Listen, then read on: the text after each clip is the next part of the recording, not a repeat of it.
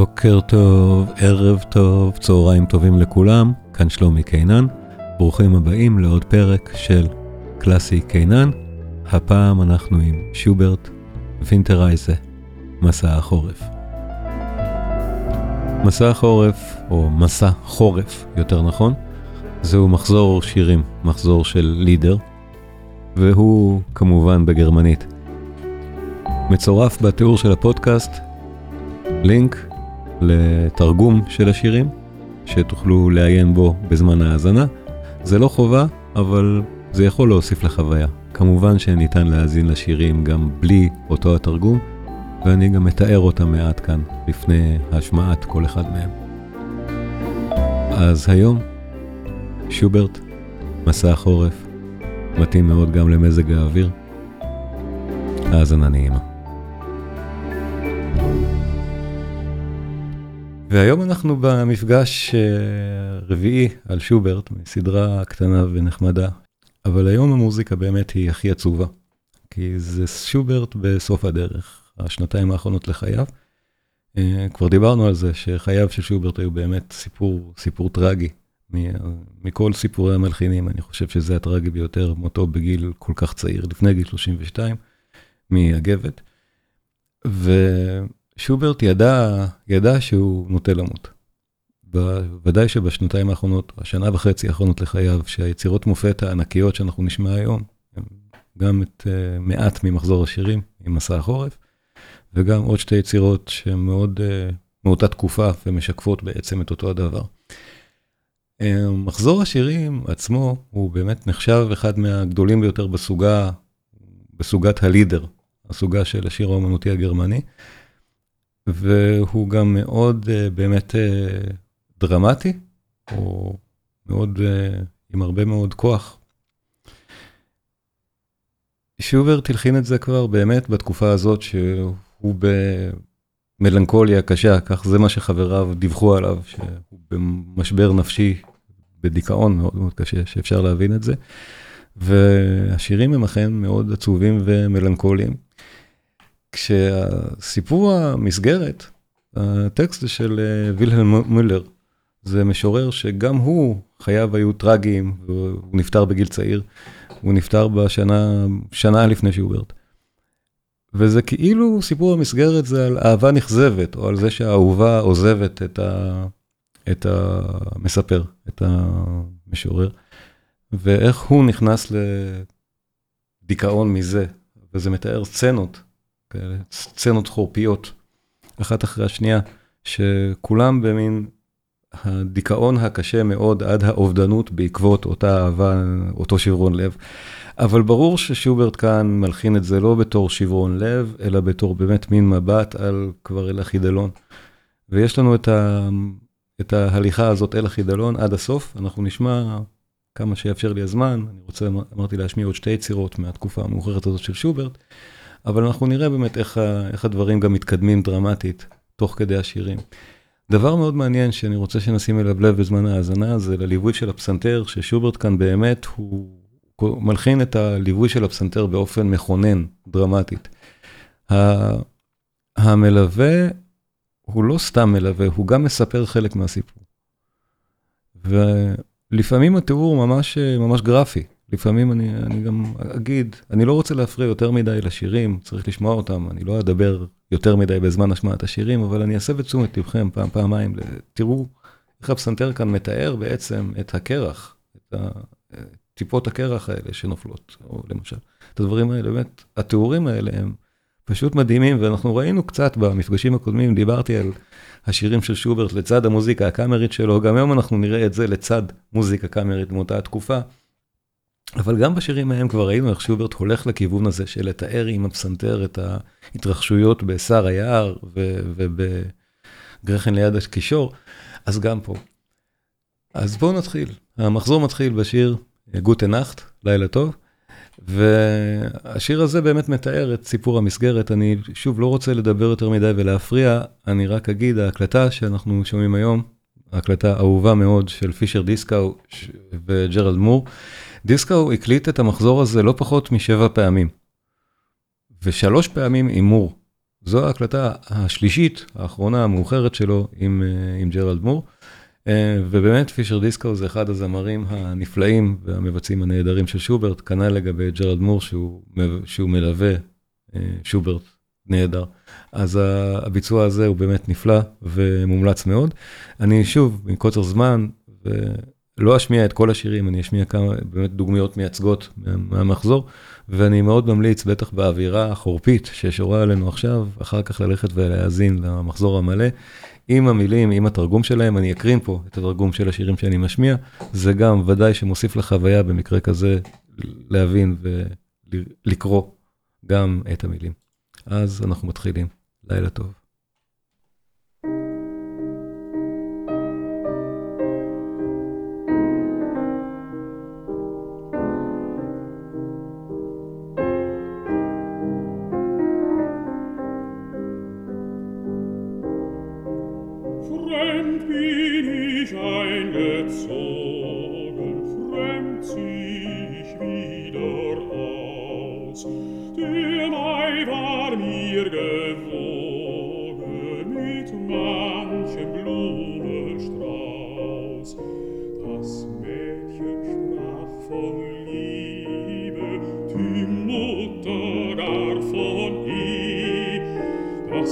Mädchen sprach von Liebe, die Mutter gar von ihm.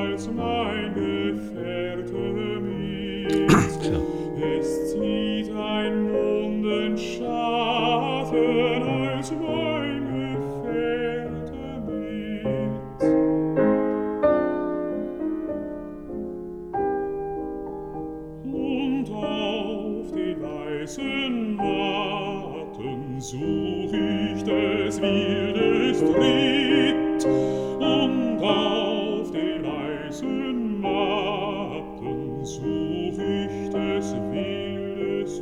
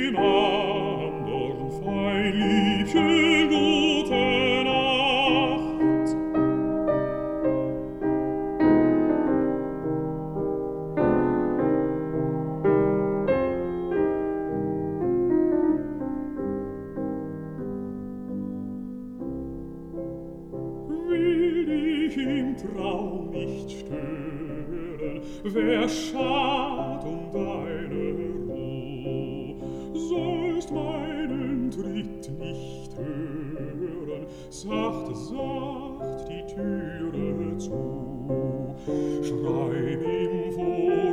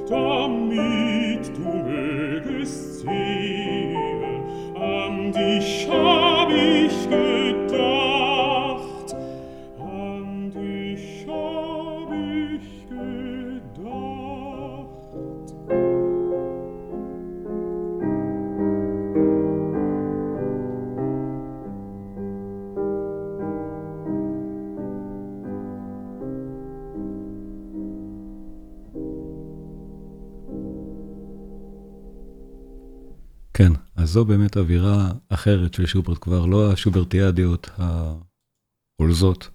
זה לא מחזור שירים שיועד לנגינה מהסוג הזה בציבור של שוברטיאדיות.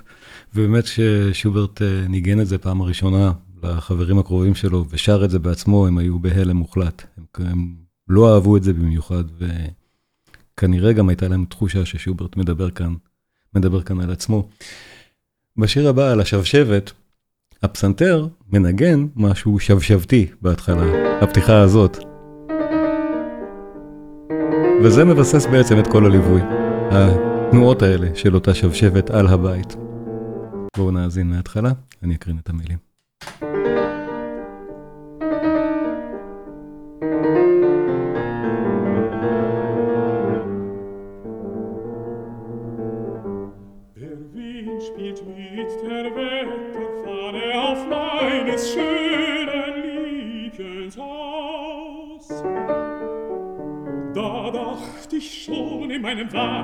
tief den armen Flüchtling aus. Er hätte es mir bemerken sollen, des Hauses aufgestecktes Schild, so hätte er mir suchen wollen, im Haus ein treues Frauenbild.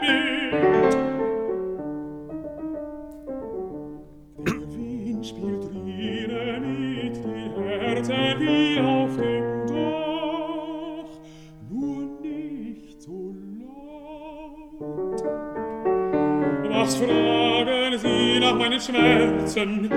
Ihr Kind ist eine reiche Braut. Der Wind spielt drinnen mit die Herzen wie auf dem Dach, nur nicht so laut. Was fragen Sie nach meinen Schmerzen? Was fragen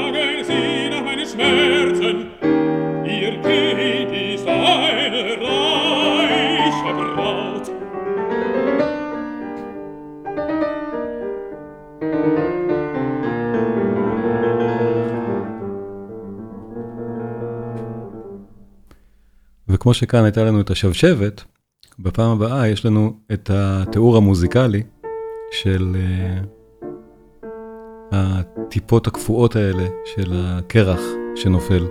אז הפסנתר באמת מביע את זה בליווי. טיפות קרח קפואות. בואו נשמע את השיר ונראה את המילים. דמעות קפואות.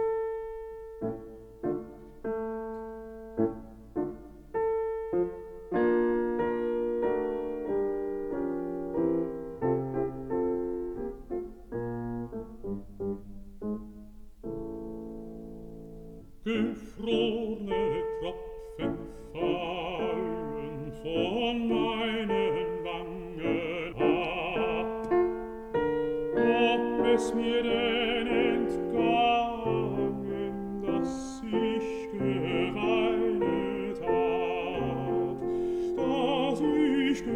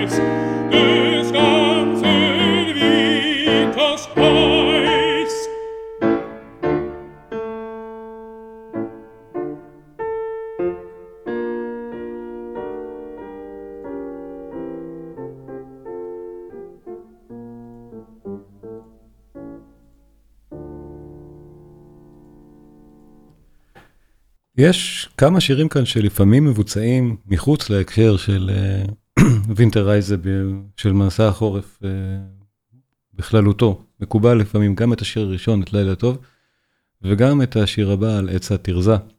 לפעמים מבצעים מחוץ לווינטר רייזה, זה אחד מהשירים הבאמת יפים וידועים של שוברט גם מחוץ להקשרו. וזה גם השיר היחיד בערך שהחברים של שוברט באותו, באותה פעם ראשונה שהוא שר להם את זה, השיר האחד שהם אמרו שהם אוהבים.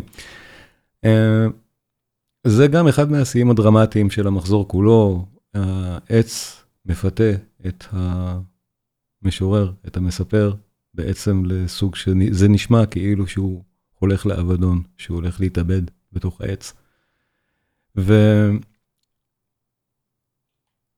ובאמת יש פה הרבה מאוד את אותו רגש שוברטי של המוזיקה, של החידלון, של הסוף. אנחנו נשמע את השיא הדרמטי הבא, מאותו, באותו האופי.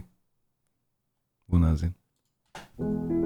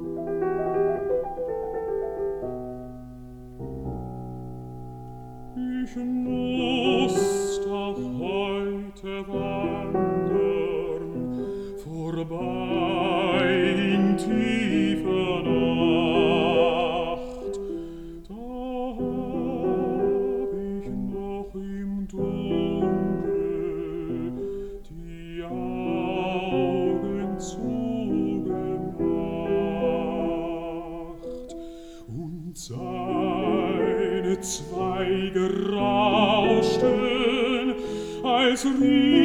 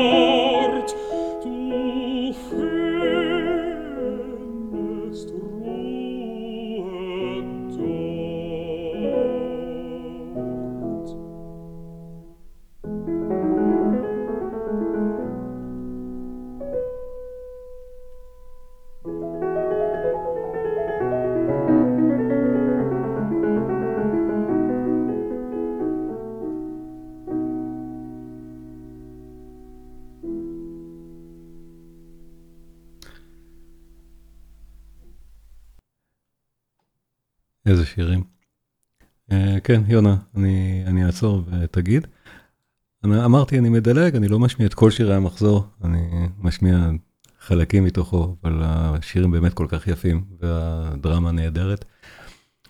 באווירה מעט שונה, אבל הכל באמת בא לאותו המכלול. השיר אחד לפני האחרון של החצי הראשון של אה, מחזור אה, מסע החורף, שיר מסע החורף. השירים פורסמו בשני חלקים. 12 שירים בכל אחד מהם, המחזור כולו כולל 24, שוברט הלחין את החצי הראשון, כי הוא לא ידע בעצם על הפרסום של החצי השני גם. אז הוא הלחין אותו, ומיד שהוא סיים, הוא גילה שקיים עוד חלק, עוד 12 שירים של המשך המחזור, והלחין גם אותם. זה השיר שאחד לפני הסיום של החצי הראשון, שיר האביב הנהדר. בואו נשמע, בואו נשמע.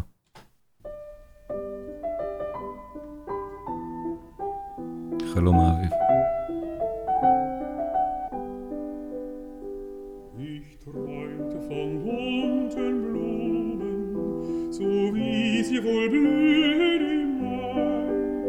Ich träumte von grünen Wien, von lustigem Vogelgeschrei, von lustigem Vogelgeschrei. Und als die Hände Dekreten. Da ward mein Auge wach, da war es kalt und finster, es schrien die Raben vom Dach. Da war es kalt und finster, es schrien die Raben vom Dach.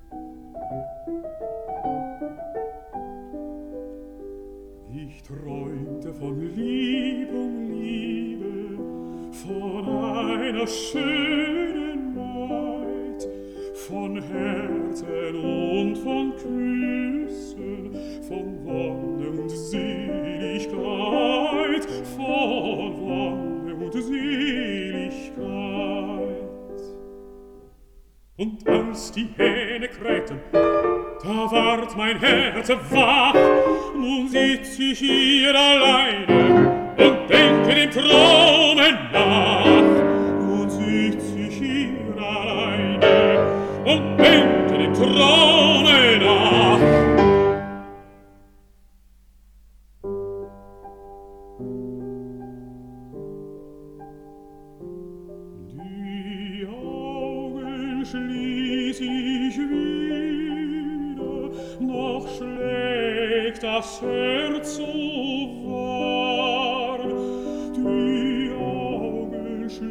bis ich wieder. Noch schlägt das Herz so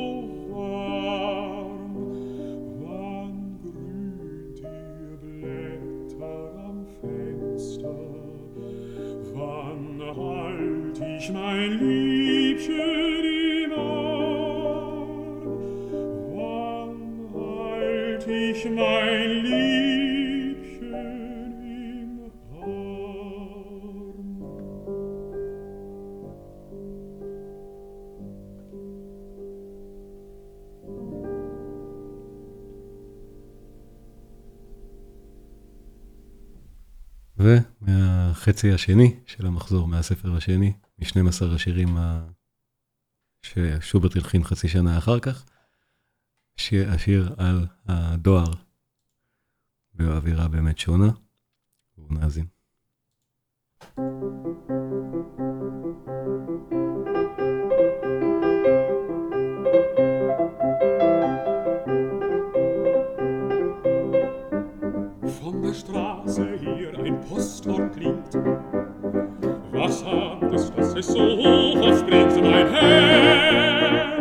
שימו לב לליווי של הפסנתר, ברור, הדואר רץ ומגיע.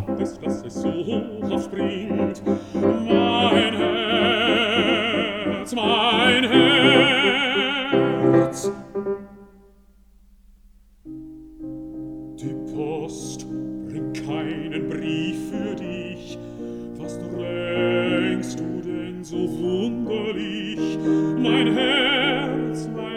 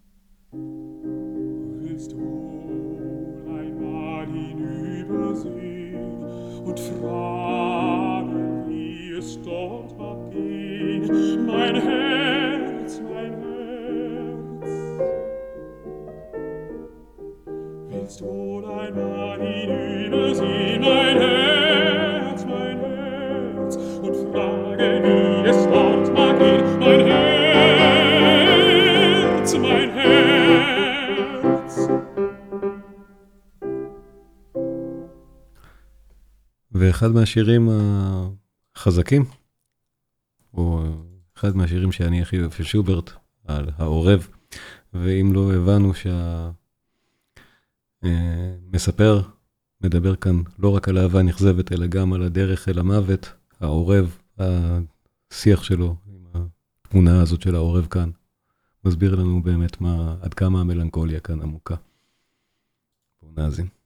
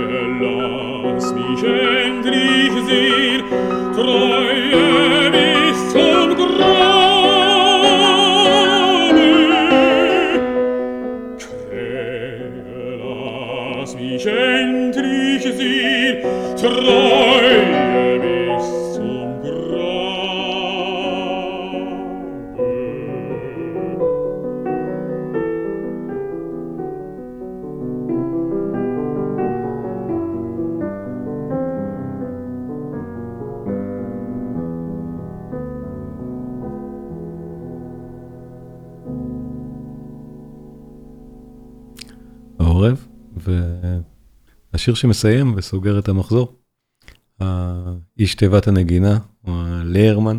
אה, יונה רצה להגיד כמה מילים? כן. אוקיי.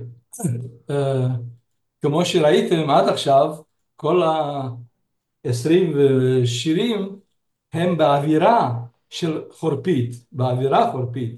השיר האחרון הזה, The Liarman, האיש תיבת הנגינה, הוא ממש מתאר את הקור ואת הכפור בצורה כזאת, הפסנתר והקול של האדם, שממש אתה מרגיש את הקור בעצמות. אני מסכים איתך, זה שיר מצמרר. המ- המילה צריכה להיות מצמרר.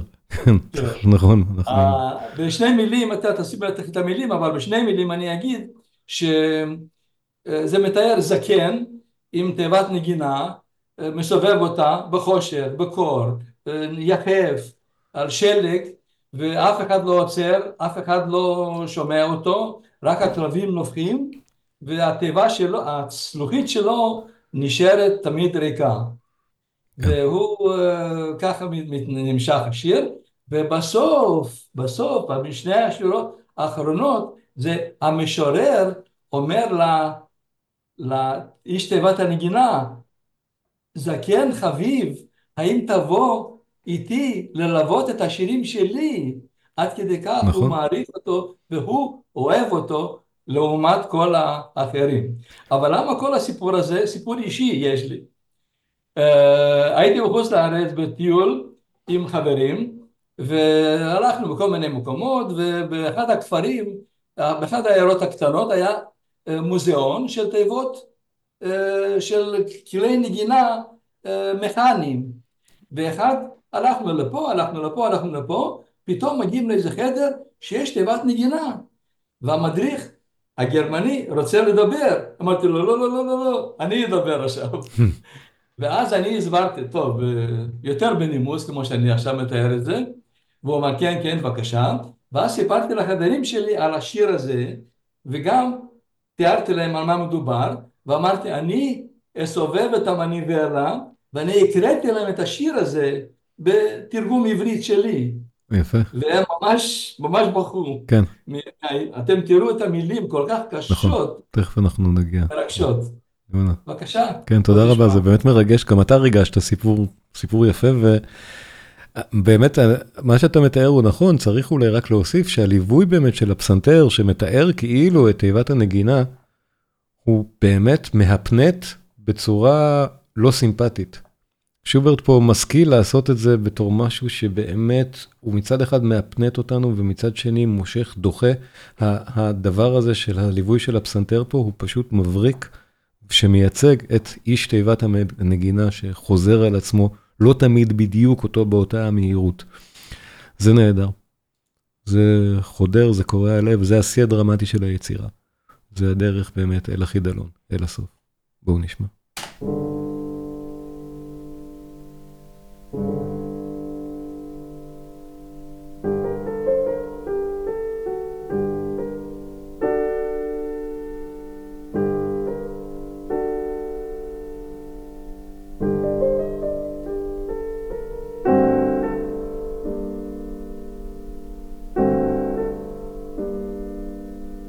Drüben hinterm Dorfe steht ein Leiermann.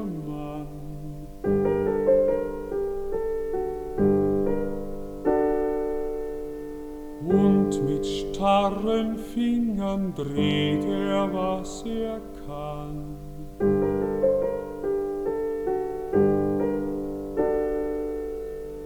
Der Fuß auf dem Eise wankt er hin und her.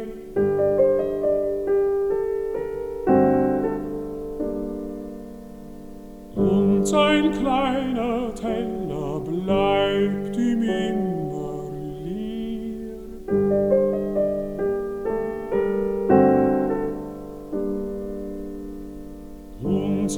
kleiner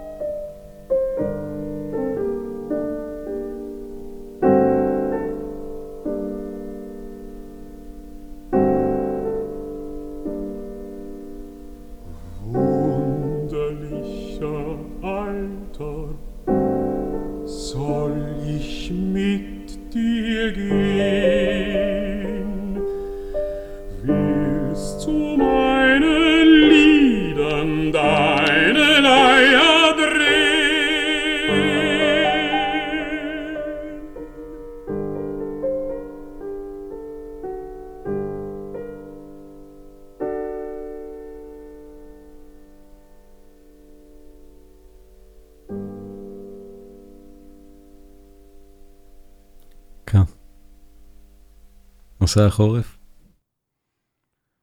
בהחלט אה, טלטלה רגשית, המחזור, מחזור השירים הזה, ואני מקוצר זמן לא יכול להשמיע את כולו בוודאי, אבל בהחלט מומלץ, מומלץ מאוד להאזין. אה, איילה רצתה לומר משהו בקשר לליווי, אה, בשמחה איילה. רציתי לומר בקשר לליווי, הפסנתרן לא תמיד מכיר את כל התוכן של השירים, במיוחד אצל שובר זה מאוד קשה, והחוכמה היא באמת להיכנס לתוך, ה... לתוך האווירה הזו, והכוונה שלו זה הקושי. רק צריך להציג את איילה, איילה שווימר ליוותה את השירים האלה כפסנתרנית, היא מכירה את זה מניסיונה. אני מדברת בתור, אה, נכון, בתור מניסיוני. מניסיונה, כן. אה, אני מאוד אהבתי את ה... אהבתי מאוד ללוות את... במיוחד את השירים של שובר. כן, אני התחלתי, סיפרתי בהתחלה שהייתה לי, הזכות ללוות את נתניה דוברת, שמוטקה בוודאי, הזכיר אותה דווקא השבוע. וגם חוץ מזה ליוויתי זמרת נפלאה, שלא לא הייתה מוכרת, היינו נפגשות שבוע, מדי שבוע, או, אה, וואו, יום בשבוע ל- לנגן שירים של סופי. נהדר. שרה ואני ליוויתי אותה, זו הייתה חוויה לא נורמלית. היא הייתה אימא של מכוון פסנתרים ידוע בשם ריקרדו, מהוותיקים שלנו זוכרים כן. אותו בוודאי. היא שרה נפלא, ואני זוכרת שאנחנו שתינו נכנסנו לאווירה הזו, זה היה נפלא. אבל שוב. אני אומרת, מאוד קשה, מאוד קשה, לא מבחינה טכנית, אלא דווקא מבחינה מוזיקלית, להיכנס ממש לתוך השירים האלה. כן.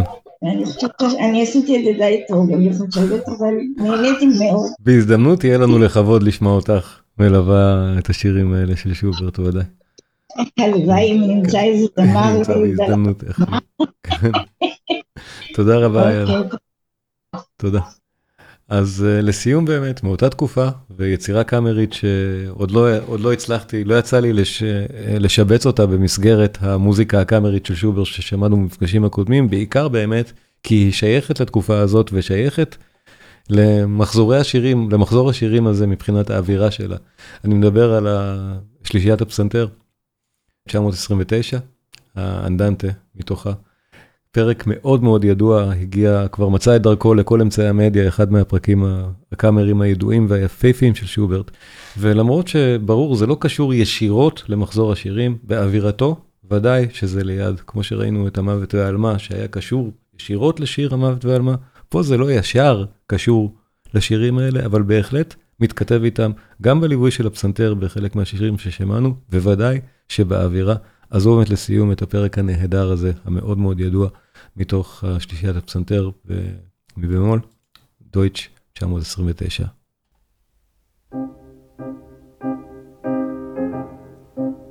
אנחנו בחלק A. יש שני חלקים, A ו-B. זה ה-A. ואתם בטח חושבים, באיזה סרט שמענו את זה? באיזה תוכנית? איפה? מאיפה אנחנו מכירים את זה? אז אין תשובה אחת, יש פשוט המון. אחת מהיצירות הכי אהובות בקולנוע. נראה את ההקלטה שאנחנו שומעים.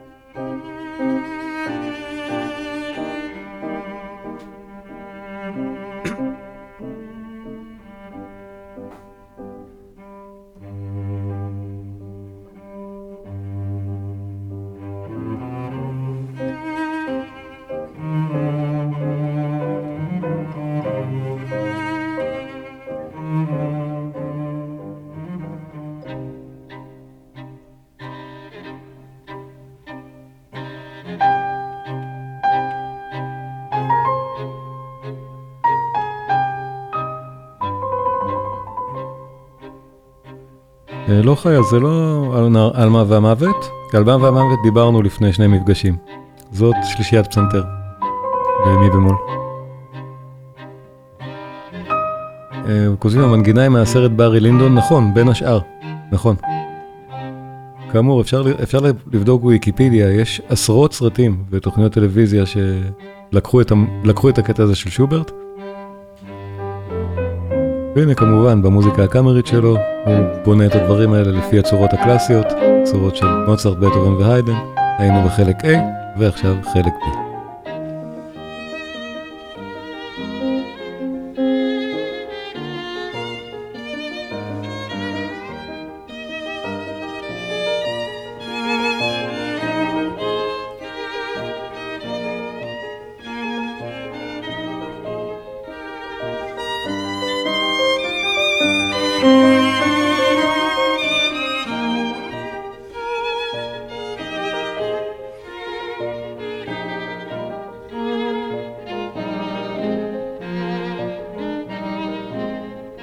גם זו אחת מהיצירות האחרונות ששוברט הלחין בשנה האחרונה לחייו.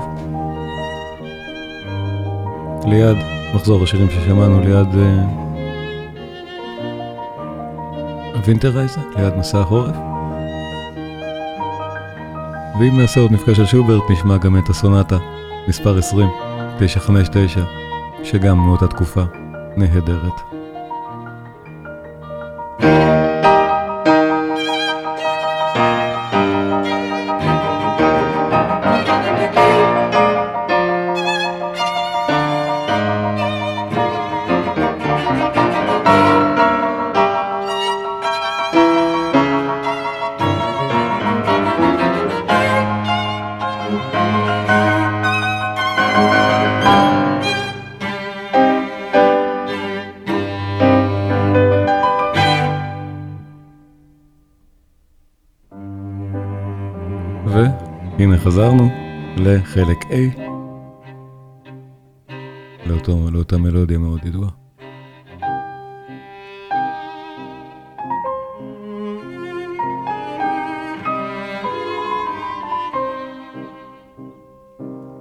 כן, נכון, זה אופוס 100.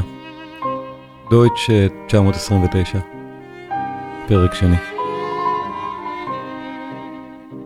יצירה נהדרת.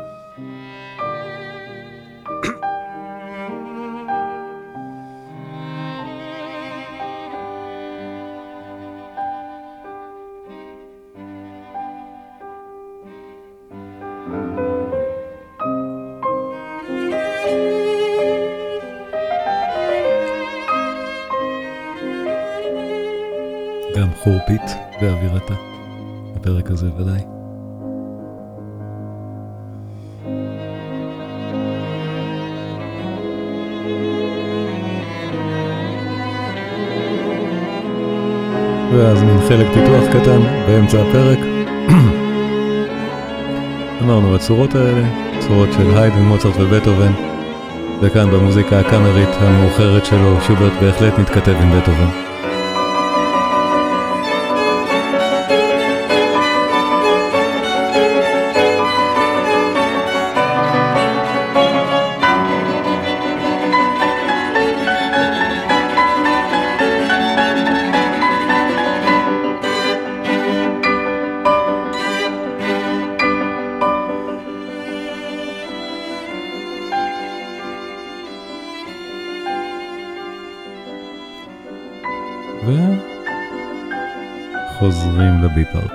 השני. את ההקלטה הנהדרת שאנחנו שומעים, מאוד מומלץ. בכלל, כל הטריוז כאן, זה לא רק שלישיות פסנתר, יש גם שלישיית מיתרים של שוברט. הם נהדרים. פשוט להאזין לדיסק הכפול הזה, כולו. נפלא פשוט.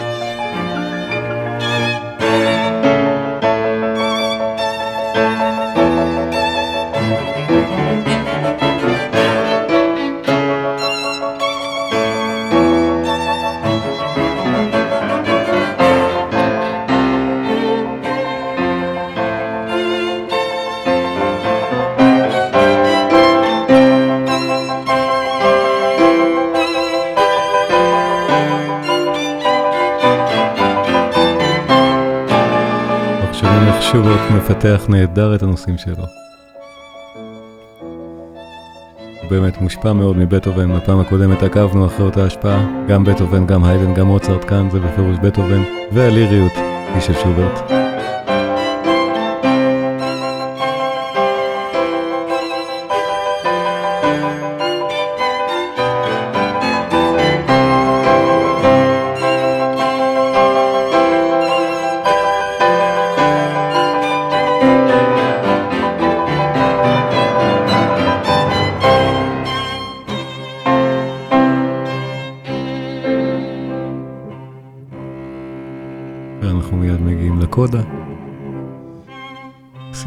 שוברט מגיע חזרה לנושא הראשון, אותו נושא מאוד ידוע ומאוד אהוב. שימו לב איך הוא מכין אותו.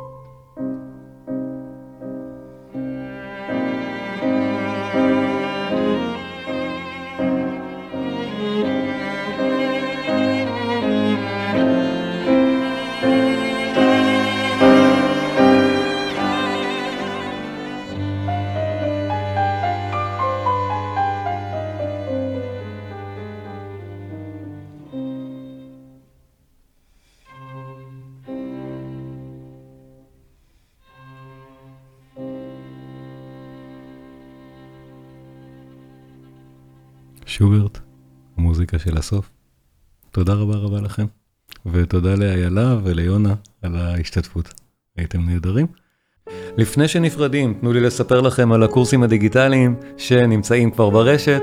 קלאסי קינן, הקורסים הדיגיטליים של שלומי קינן. הקורסים מיועדים לחובבי מוזיקה מעמיקים שרוצים לדעת יותר.